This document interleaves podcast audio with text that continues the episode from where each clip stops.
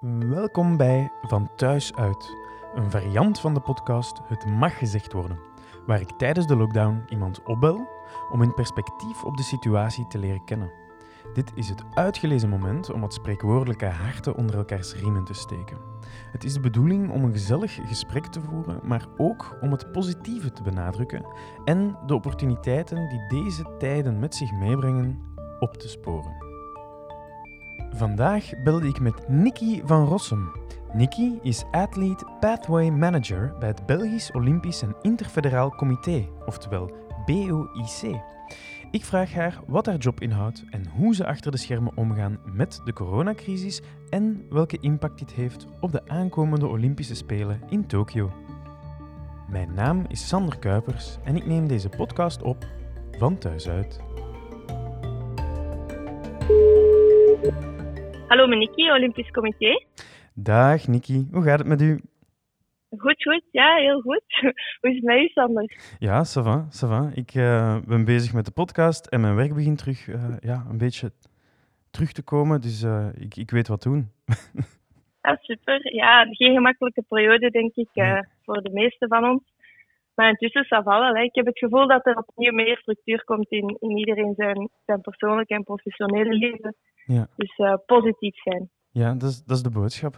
Zeg Nikki, ik zag op LinkedIn dat uw officiële titel Athlete Pathway Manager is. Maar wat is dat eigenlijk? Ja, ik vind dat eigenlijk een, een leuke vraag dat je die stelt, want dat is een vraag die ik wel vaker krijg. Dus dat is mijn rol op het Belgisch Olympisch en Interfederaal Comité. En mijn rol bestaat eruit eigenlijk om die pathway, zeg maar, het ontwikkelingstraject van een atleten te volgen. Ja. Dus ik focus zowel op jeugdatleten als volwassen topsporters. Maar naast het persoonlijke contact vind ik het wel leuk dat er ook wel naar de theorie gekeken wordt bij topsporters. Dus we, we gaan eigenlijk trajecten van topsporters bekijken, in detail bekijken, om meer inzicht te krijgen in, in een ontwikkeling.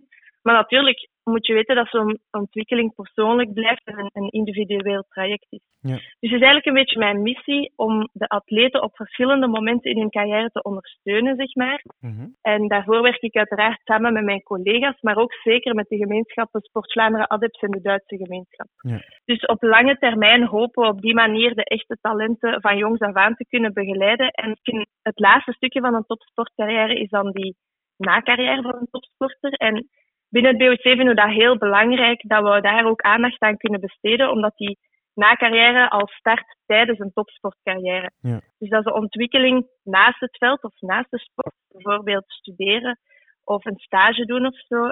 Ja, die bereidt zich voor op de carrière na hun sport en vinden we heel belangrijk om daar ook aandacht aan te geven en daar ook te ondersteunen. Dat is prachtig om te horen. Zeg Nikki, ik, ik weet dat uw verjaardag deze jaar eerder uitzonderlijk was. Kunt je uitleggen wat er precies gebeurd is op deze dag? ja, mijn verjaardag was een beetje speciaal, laat ik zeggen. En ik denk dat ik hem ook nog heel lang ga herinneren in 2020. Omdat ik had gepland om mijn verjaardag op 24 maart uiteraard in, in mijn bubbel te vieren. Mm maar die dag herinner ik mij dat na de, na de middag ook het nieuws binnencijpelde dat de Olympische Spelen in Tokio uitgesteld werden.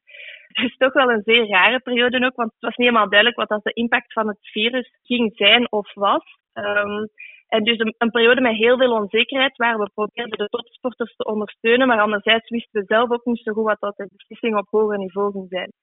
Dus voor alle duidelijkheid ben ik, ben ik zeer tevreden dat, dat deze beslissing geworden is, want uiteraard veiligheid en gezondheid staan, staan op de eerste plek.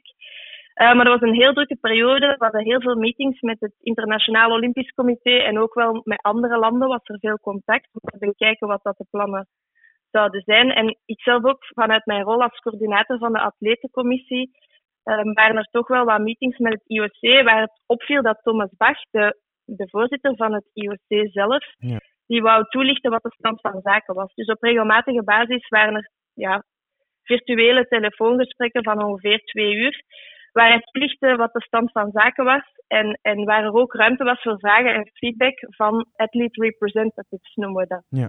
Dus um, ja, ik vond het zeer interessant om het te volgen, om, omdat we op onze manier, op ons moment dan ook konden communiceren naar de atleten die volgens ons in de running zijn om naar Tokio te gaan. Mhm. En zo probeerden we in nauw contact te staan met, met de atleten. En anderzijds stonden mijn collega's, de high performance managers en de topsportdirecteur Olaf Spa, die stonden op hun beurt dan in contact met coaches, federaties en, en gemeenschappen om de topsporters op een zo goed mogelijke manier te kunnen ondersteunen. Ja. Het is wel misschien nog interessant om te zeggen dat naar mijn mening het IOC zich altijd heeft laten adviseren door wetenschappelijke experten, um, ook door de, de Wereldgezondheidsorganisatie en dus stapsgewijs beslissingen genomen heeft.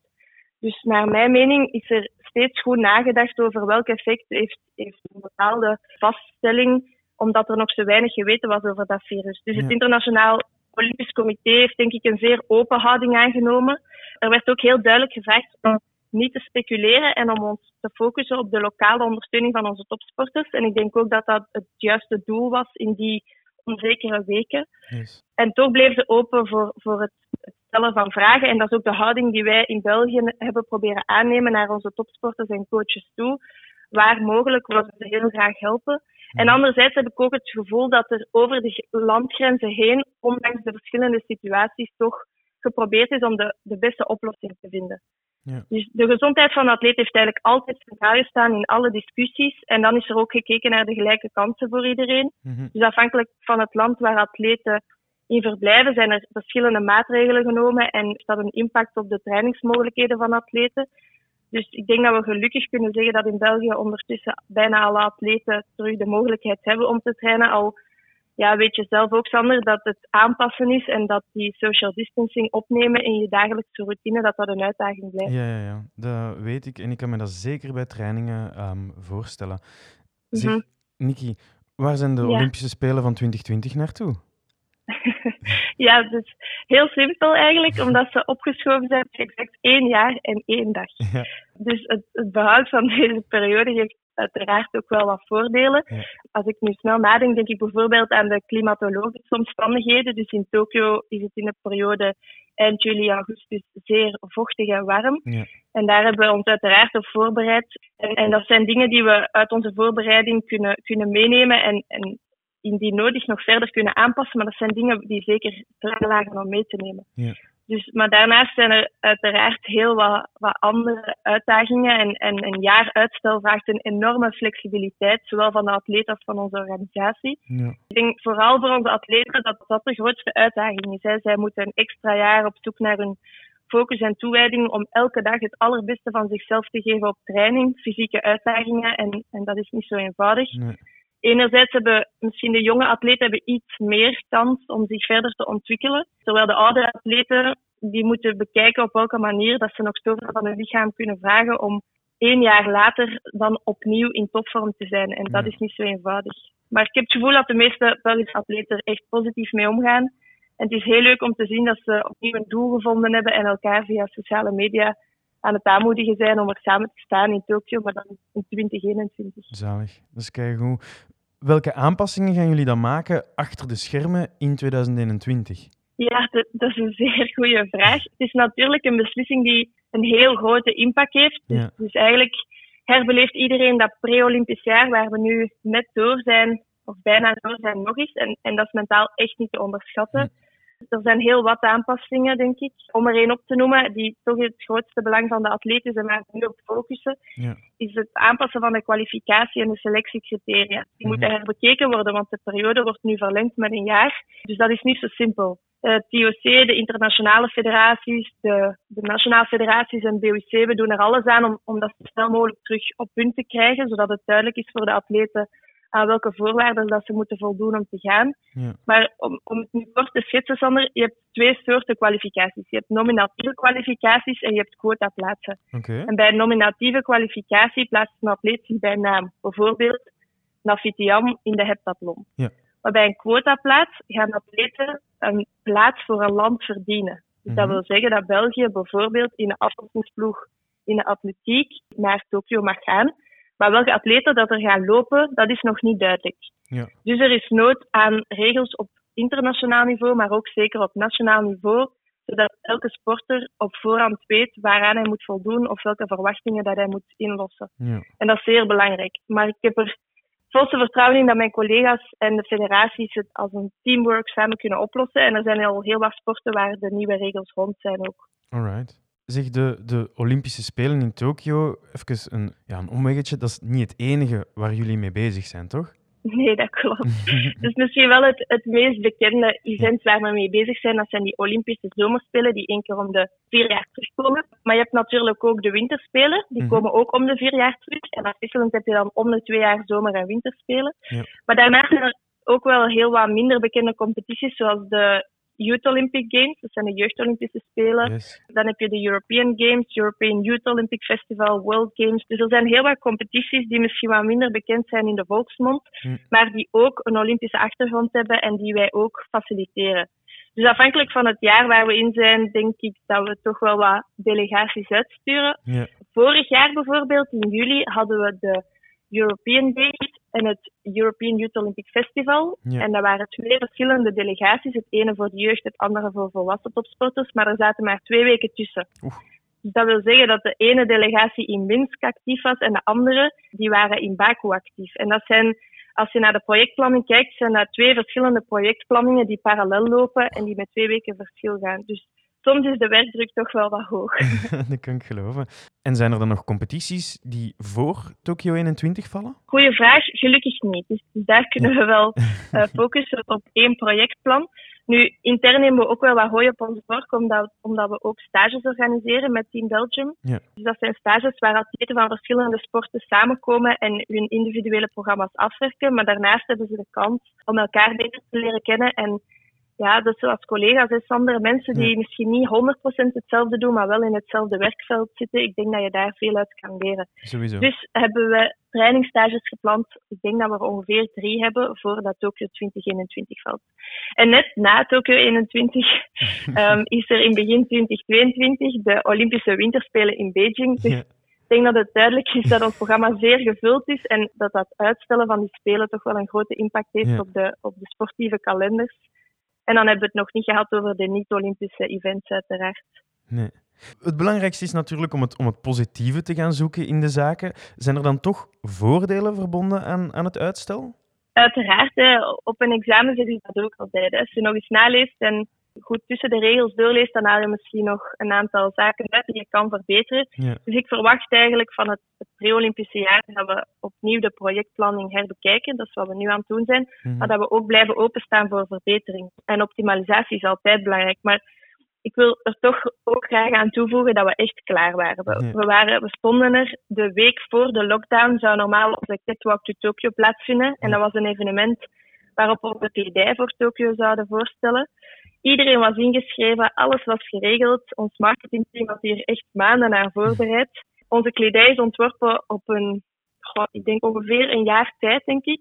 Is het design ontworpen. We hebben gevraagd aan Jelena Peters, dat is een Olympische wintersportatleet uit het ijsschaatsen. Ja. We hebben aan haar gevraagd om een design te maken en daarna hebben we heel wat Olympiërs betrokken om hun feedback te vragen op het design. Dus we hebben gevraagd, vind je het mooi, vind je het niet mooi? Maar anderzijds hebben we ook gevraagd, als je je sport moet beoefenen of als je in de fitness bent voor trainingsmomenten, wat zou er storen of wat zou je leuk vinden aan een, aan een ontwerp? En zo hebben Jolie Doren, Dirk van Tichelt, Evi van Akker, Hans van Alphen, uh, Nafit Jam ook, die hebben toen op regelmatige basis eens feedback gegeven op die kledij. En ja, ik moet eerlijk toegeven dat het voor mij een heel, heel leuk zijproject was om te kijken hoe kledij telkens verbeterd werd. En ook om te zien hoe, hoeveel plezier je atleten doet met hun te betrekken met iets dat voor hun is uiteindelijk. Dus, dus die catwalk was echt een heel leuk moment waar we naar uitkeken. We, gingen, we hadden ook alle atleten uitgenodigd die in de running waren voor Tokio, mhm. om als modellen op de catwalk de kledij te presenteren. Dus ik denk dat ook zij er wel naar uitkijken. En dan opeens, ja, ik denk dat het vier dagen voor de lockdown was, hebben we het evenement moeten afblazen. Dus dat was wel een beetje een domper op de feestvreugde. Maar ik hoop stiekem dat, dat het een voordeel is dat we zo naar uitkijken. Hè? Dat het startschot net niet gegeven is en, en dat we toch allemaal op het puntje van onze stoel zaten om eraan te beginnen. Ja. Ik hoop echt dat we uit, uit dat gevoel nieuwe energie kunnen halen om wat sterker uit te komen. Want ja, het is voor iedereen een lastige periode, voor sommigen wat meer dan voor anderen. Maar ik denk dat nu samenwerken, positief zijn en, en op zoek gaan naar nieuwe energie om nog beter te doen, dat dat de key is om, om het in 2021 nog beter te maken. Yes, zalig. Ik wist trouwens niet dat atleten zo fel betrokken waren bij het hele proces. Zijn er nog aspecten of projecten waar jullie inspraak geven en samenwerken met de atleten? Ja, ja, zeker. Hè. De, het Ja. betrekken van atleten we vinden we echt heel belangrijk. En nu ook voor de, voor de cyclus Tokio heb ik het al kort toegelicht. Maar we hebben bijvoorbeeld ook een atletencommissie. Ja. Een atletencommissie, daar zitten 14 atleten in. En die vertegenwoordigen de stem van de Belgische Olympiërs. Die zijn ook verkozen door de Belgische Olympiërs voordien. We vragen regelmatig feedback aan hun op projecten of over beslissingen die we intern nemen, omdat we het heel belangrijk vinden dat we hen, zij zijn onze doelgroep. Dus het betrekken van onze doelgroep vinden we uitzonderlijk belangrijk, omdat het net voor hun is dat we proberen dingen te verbeteren of dingen in een proces te gieten. Ja. Bijvoorbeeld, naast de lockdown hebben we ook gestart met een eigen podcast. Yes. Ehm, een podcast voor en door atleten. En het idee is om over de sporten heen onze topsporters die in de running zijn opnieuw te connecteren. We hebben dat voordien al gedaan op een trainingsstage in Belek, dus eigenlijk kennen ze elkaar, maar we nodigen altijd twee, drie gasten uit die centraal staan, Mhm. waaraan we een leuk gesprek koppelen, onder leiding van Olaf Spaal, dus die is ook de chef de mission die zal meegaan naar Tokio. Ja. En dus het is zeer leuk om een, een vloeiend gesprek te hebben met drie topsporters met een verschillende achtergrond, maar wel een gemeenschappelijk doel. Mhm. En we nodigen de andere topsporters uit om tijdens de sessie live te volgen, waar ze bij eventueel vragen kunnen bijstellen of ook deelnemen aan het gesprek.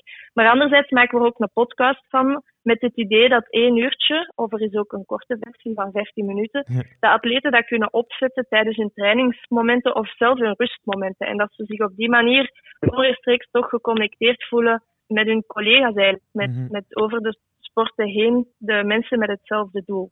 Dus dat, dat lijkt mij ook een heel leuk project waarin we onze topsporters proberen te betrekken.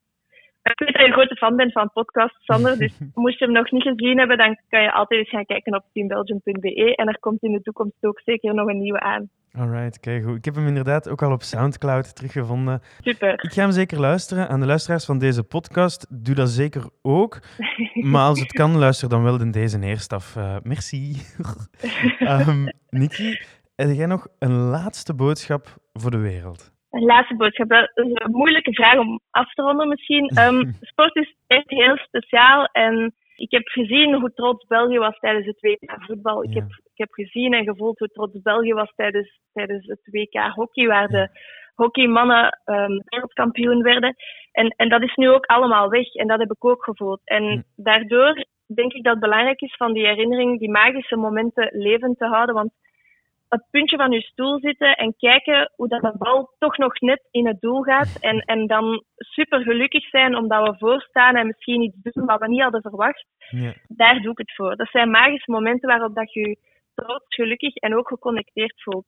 En dat is volgens mij de, de motivatie die mij het meeste drijft. Dat is echt bijdragen aan het geluk van ons land. Ja. Door die topsporters te ondersteunen op weg naar de Olympische Spelen en hun topprestatie. Zodat we opnieuw samen kunnen genieten van, van die positieve emoties, trots en, en gelukkig zijn.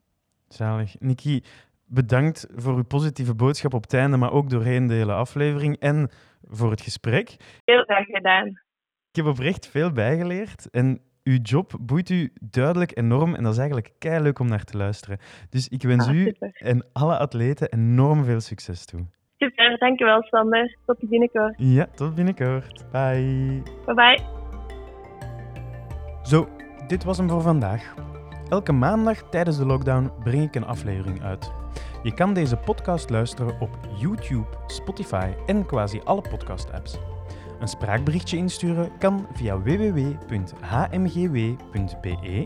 of als je zelf eens opgebeld wil worden, stuur dan zeker een mailtje naar hallo@hmgw.be. Vond je het gezellig? Laat zeker een review of comment achter. Je mag zelfs deze podcast aan iemand aanraden. Elk beetje helpt meer dan je zou denken. Bedankt om te luisteren, hou je goed en tot de volgende keer.